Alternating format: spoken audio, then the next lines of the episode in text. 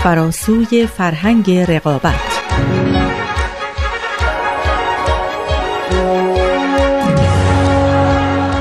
We've literally, as a result, transformed the conditions of our own existence on this planet. But we haven't yet adapted to these new conditions that we live in. And we urgently need to, because until we do, the scale of human suffering and the scale of ecological degradation on this planet will continue to increase.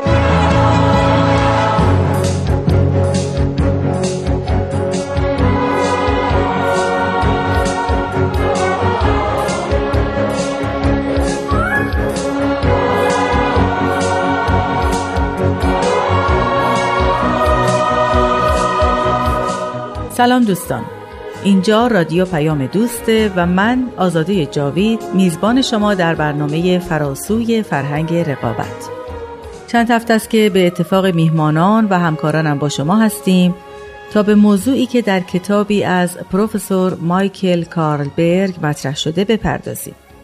او یکی از اساتید دانشگاه وسترن واشنگتنه و در این کتاب عقاید و نظرات بدی و تازه‌ای رو درباره فرهنگ رقابت میان انسانها و نگرش عمومی نسبت به موضوع رقابت و برد و باخت در مناسبات اجتماعی عنوان کرده.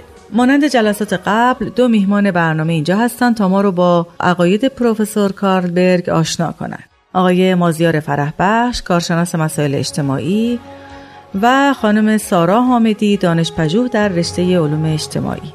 خیلی خوش آمدید. من هم خیلی خوشحالم که در خدمتون هستم و امیدوارم که بتونیم بحث خوبی رو پیش رو داشته باشیم. سلام منم خیلی ممنونم و امیدوارم به همراه شما و شنوندگان بحث خیلی خوبی رو داشته باشیم. ممنون از شما و شنوندگان عزیز. خواهش می‌کنم تا لحظاتی بعد با ما همراه باشید.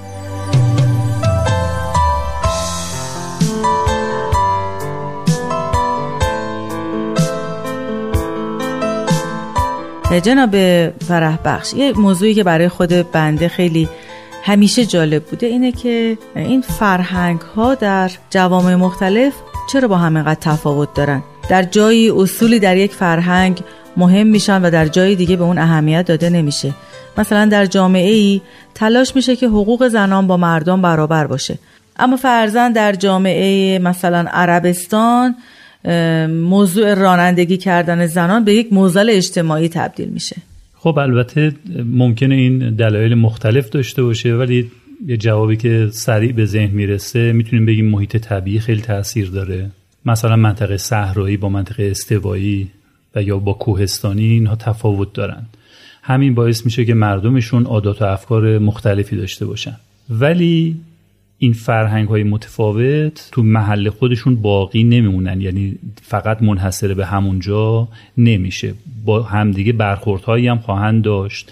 برخوردهای فرهنگ های متفاوت باعث میشه که فرهنگ از جنس جدید قدری متفاوت با فرهنگ خاصی که تو اونجا بوده رشد بکنه و پدیده های جدیدتری رو به وجود بیاره. درسته. مثلا شما دقت بفرمایید مغول ها در یک دوره توی یک فضای خاصی رشد کردند.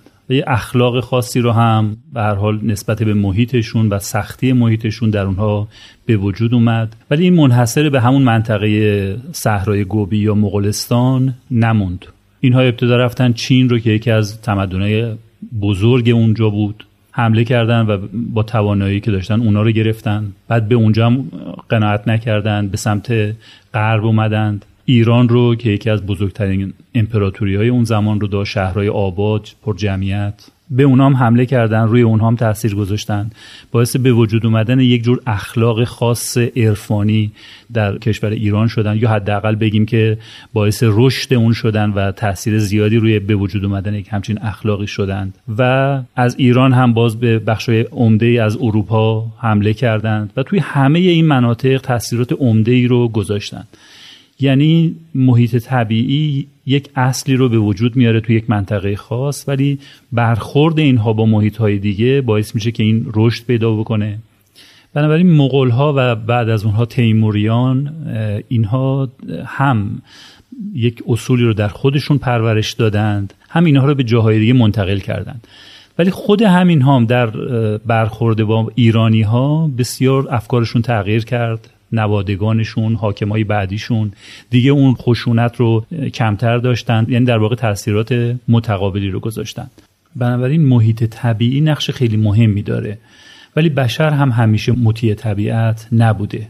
با خلاقیت خودش می‌تونسته تغییراتی رو به وجود بیاره. کسی مثل انیشتین اصر اتم رو شکل میده یا کسی مثل کانت یک تحولی رو تو معرفت شناسی ایجاد می‌کنه که خیلی نمی‌تونیم بگیم ناشی از محیط طبیعی اونها بوده. ولی البته خارج از این عوامل مهم و اساسی روابط اجتماعی هم نقش مهمی دارن روابط تولید جنسیت نژاد ملیت سن و نظایر اون هم می‌تونن باعث بشن که اصل یا اصولی خاص توی یک فرهنگ مورد توجه بیشتری قرار بگیره.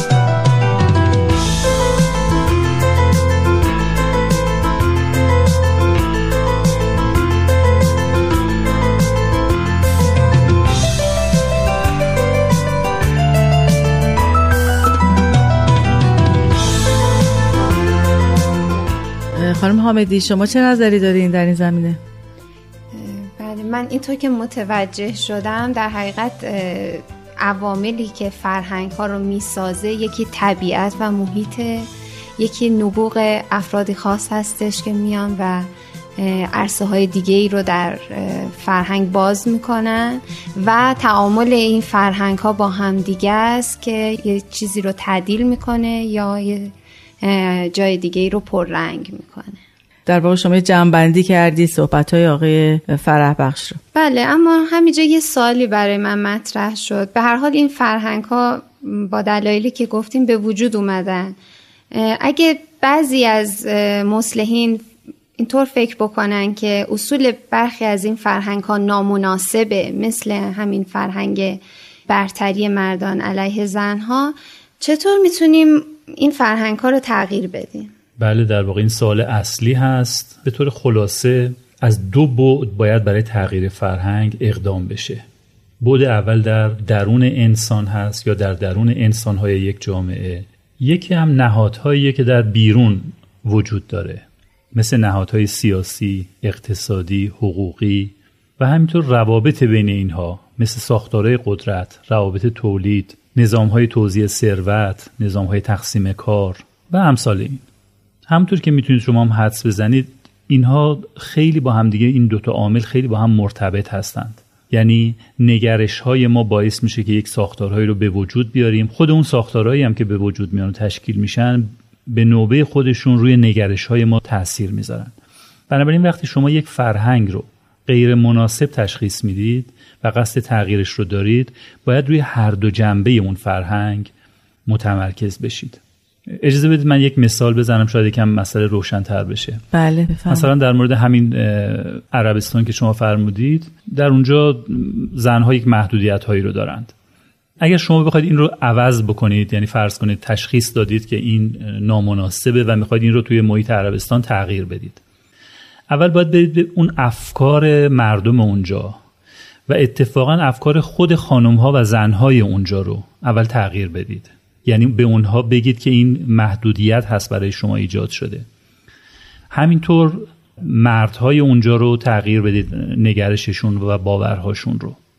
ولی وقتی که این کار رو کردید تازه با یک سری قوانین یک سری سازمان ها نهادها ساختارهایی روبرو میشید که اونها در جهت اجرای اون فرهنگ قبلی عمل می‌کردن. بنابراین هم باید روی افکار تغییر حاصل بشه هم روی این قوانینی که درست شده. مثلا اجازه ندارن رانندگی بکنن به تنهایی یا اجازه ندارن که بدون همراهی با برادر یا پدرشون در محیط های عمومی ظاهر بشن و محدودیت هایی از این قبیل. به هر حال هم ساختارهای اجتماع باید تغییر بکنه هم نگرش مردم که همون ساختارهای روانی و مربوطه به افکار مردم هست. ذهنیتشون در ذهنیتشون رو بله, بله ذهنیتشون رو باید تغییر داد.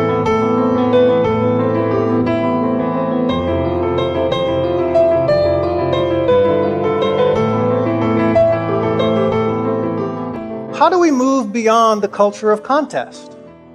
Well, I think we can begin by dispelling a few very influential myths that actually help to perpetuate the culture of contest. The first of these is that human nature is inherently selfish, aggressive, and competitive. This is a myth. All of the human sciences today are demonstrating that we are wired for both competition and cooperation, or both egoism and altruism.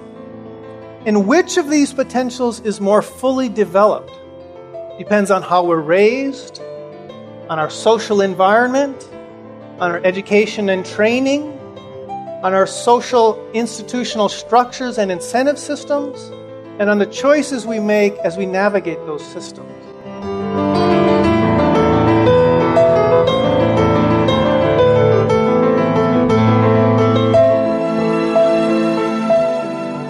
بله دوستان این صدای پروفسور مایکل کارلبرگ بود. یکی از اساتید حاضر در دپارتمان علوم ارتباطات دانشگاه وسترن واشنگتن.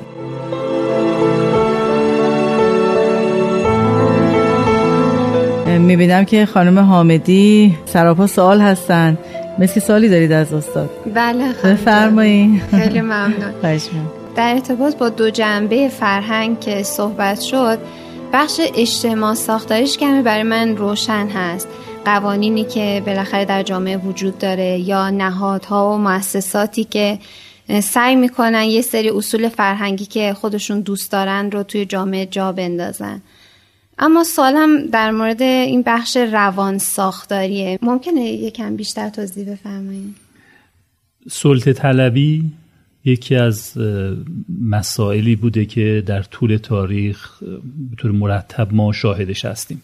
شکل سنتی این سلطه طلبی این بوده که مثلا یک گروه یا یک فرد یا حتی یک کشور حاکمیت خودش رو از لحاظ جغرافیایی یا مکانی توسعه میده و این نوعا و تا حد زیادی مبتنی بر استفاده از زور بوده. ولی در دوران جدید نوع جدیدی از سلطه در واقع پرورونده شده. این جرنش اینطوری هست که طبقات اجتماعی حاکم یه طوری حکومت کنند یک جوری بر زیر دستان خودشون فرمان برانند که هم غیر خشونت آمیز باشه همین که حکومتشون طبیعی جلوه بکنه. چطوری؟ یعنی زیردست برای حاکم خودش حق حکومت قائل میشه و قبول می‌کنه که این حاکمیت یا این سلطه در خدمت منافع خودشه یعنی منافع اون زیردست هست. این البته ابتدا آقای گرامشی این رو مطرح کرد. استفاده ازش محدود بود بیشتر در مورد اقتصاد بود ولی کم کم تعمیم داده شد به موارد دیگه مثل روابط نژادها روابط زن و مرد ملیت ها و خیلی گسترده شد. الان مثلا اگه قرار باشه یک حاکمیتی بر زنها صورت بگیره توسط مردان. خب بهترین راهش چیه؟ اینه که زنها خودشون قانع بشن. خودشون بپذیرن که زیر دست بودن و تبعیتشون از مردها و اینکه تو خونه بمونن تحصیل نکنن یا فقط در حد خواندن و نوشتن بیاموزن و یا اینکه در بیرون از خونه کار نکنند و امثال آن اینا رو قبول کنن که این به نفعشونه. یعنی باید قانع بشن. مثلا به اگه وارد اجتماع بشن افت و اسمتشون به خطر میافته.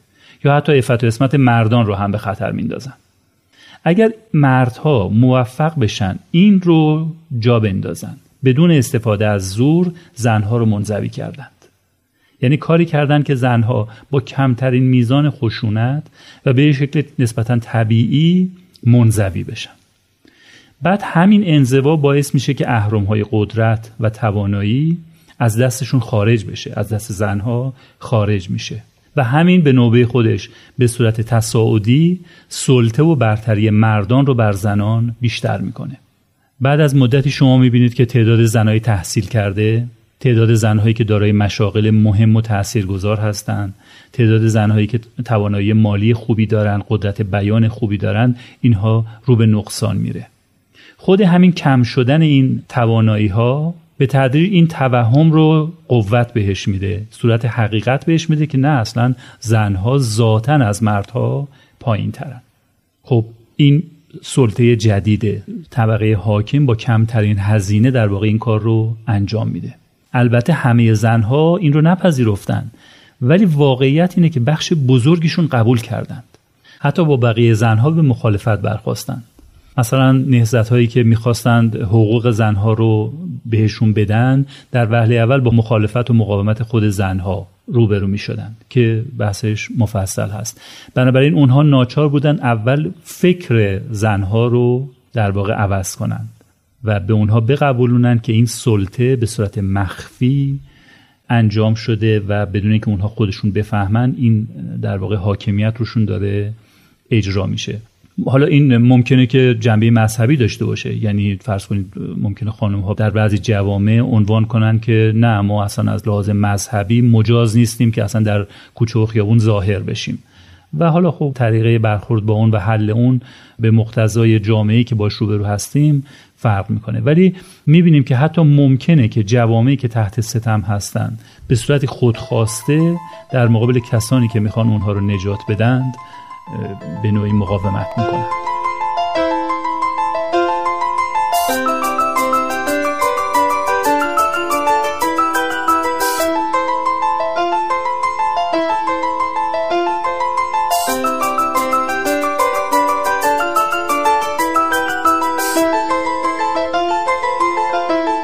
خب جناب فرح بخش خانم حامدی اگر موافق باشیم برگردیم به اون دو بعد فرهنگ یعنی روان ساختاری و اجتماع ساختاری درست میگم؟ بله بله بله. این مثال به یاد من اومد در مورد حکومت نازی و رابطش با یهودیان که اونها رو در نظر مردم بسیار پست و حقیر نشون داد. این نمونه که اکثریت مردم باهاش آشنا هستند حکومت روی بعد روانی مردم کار کرد و اونها رو آماده کرد برای مخالفت و مبارزه با یهودیان. بعد هم با همکاری همون مردم در اجتماع اونها رو منزوی کرد و حتی دست جمعی یهودیان به قتل رسیدن می‌خواستم ببینم که با صحبت هایی که شما کردین در دوران اخیر آیا ما این نوع بازگشت به اون شیوه ها رو می‌بینیم؟ بله البته این شیوا چیزی نیست که منسوخ شده باشه بلکه هنوزم کماکان ممکنه شکل مدرنی ایجاد شده باشه ولی هنوز اساس همونه مثلا در زمانی که بردهداری رسم بود باز همینطور بود. یعنی اینطور نشون می‌دادن که سیاها برای بردهداری ساخته شدن و نباید فکر بکنیم که ما کار خیلی غیر انسانی داریم انجام میدیم اگر یک سیاه رو گرفتیم و به بردگی کشوندیم اونها رو. در کشور خودمون هم بهایی مثال خوبی هستن. اونایی که با بهایی سر سازگاری نداشتن به هر دلیل از ابتدای پیدایش این آین همه همه خودشون رو صرف تخریب وچه بهاییان کردن. هر نوع اتهامی رو که شما بتونید تصور بکنید برای این جامعه به کار بردن. تا حدی که میشه ادعا کرد که به سختی بشه جامعه ای رو با این حجم عظیم از اتهامات سراغ گرفت. اتهامات اخلاقی اقتصادی و انواع دیگه. جاسوسی. در واقع اونا با این کارشون تونستن مردم و افکار عمومی رو با خودشون همراه کنن. یعنی جامعه باهایی رو یک جامعه مطرود بسازن در نظر مردم. به دنبال اون ساختارهای اجتماعی رو هم و قوانین رو هم وضع کردن که حقوق باهایی رو سلب کنن. هم از بیرون کردن از کار یا محروم کردن از تحصیل زندان اعدام. اما به تدریج و با استقامت مخصوص و سازندهی که باهایی انجام دادن نگرش مردم تغییر کرد.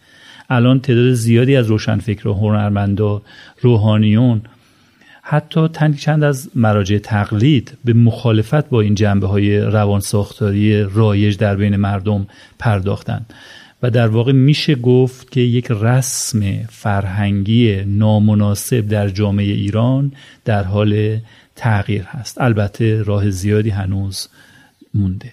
یه نکته ای را من اضافه کنم در ادامه اون صحبت های قبل در مورد دو تا بعد فرهنگ بعد روان ساختاری و اجتماع ساختاری. این دوتا اغلب با هم ترکیب میشن. این موضوع هم در مورد صاحبان قدرت صادقه هم در مورد زیردستای اونها. مثلا رهبری آلمان نازی به خودش قبولونده بود که نژاد آلمانی برتره. و خب همیشه شما می‌تونید شواهد و نشونه هایی برای هر نظریه ای پیدا بکنید یا حتی بسازید. حتی اگر وجود نداشته باشه می‌تونید بسازید. زیر دستا هم می‌تونن این دلایل یا جعلیات رو یه جوری بپذیرن یا باور کنن. منفور دونستن یهودیا یک نمونه خوبه از اینکه چجور میشه یک ملت حتی یک ملت فرهیخته مثل آلمان با اون همه سابقه فرهنگی و حتی در اوج پیشرفت های علمی و توسعه اقتصادی چنان مجاب کنند که چشم به همه چی ببندن و حتی بدیهیات رو منکر بشن. در آلمان همونطور که عرض کردم روشن شده که بسیاری از دستگیری های یهودیان همکاری خود مردم آلمان با حاکمای نازی بوده. حقیقتا خیلی این موارد حیرت انگیزه بعضی وقتا غیر قابل تفسیر میشه برای انسان یا حداقل تفسیرش خیلی پیچیده است. ولی اونچه که جای امیدواری داره اینجور سلطه ها اینجور اعمال هیچ وقت نهایی و مطلق نیستند. خیلی زمان لازم نبود تا آلمانی ها به بطلان نظریه خودشون پی ببرند و البته تاوان گذافش هم بپردازند. خلاصه اینکه ما توی فرهنگ هایی به دنیا میاییم که خودمون نساختیم اما می‌تونیم اونها رو تقویت کنیم یا راه دیگر و اغلب دشوارتر و بسیار دشوارتر یعنی تغییرش رو انتخاب کنیم. اما اول از همه باید به یک فهم منطقی از فرهنگی که توش به دنیا اومدیم توش زندگی می‌کنیم برسیم و تشخیص بدیم که چجوری باید باهاش روبرو بشیم. یکی از این فرهنگ ها فرهنگ رقابته. فرهنگی که اغلب ماها توش به دنیا اومدیم. اغلب باهاش زندگی می‌کنیم و حتی نمی‌تونیم تشخیصش بدیم ولی باید تشخیص بدیم که چجوری باهاش روبرو بشیم.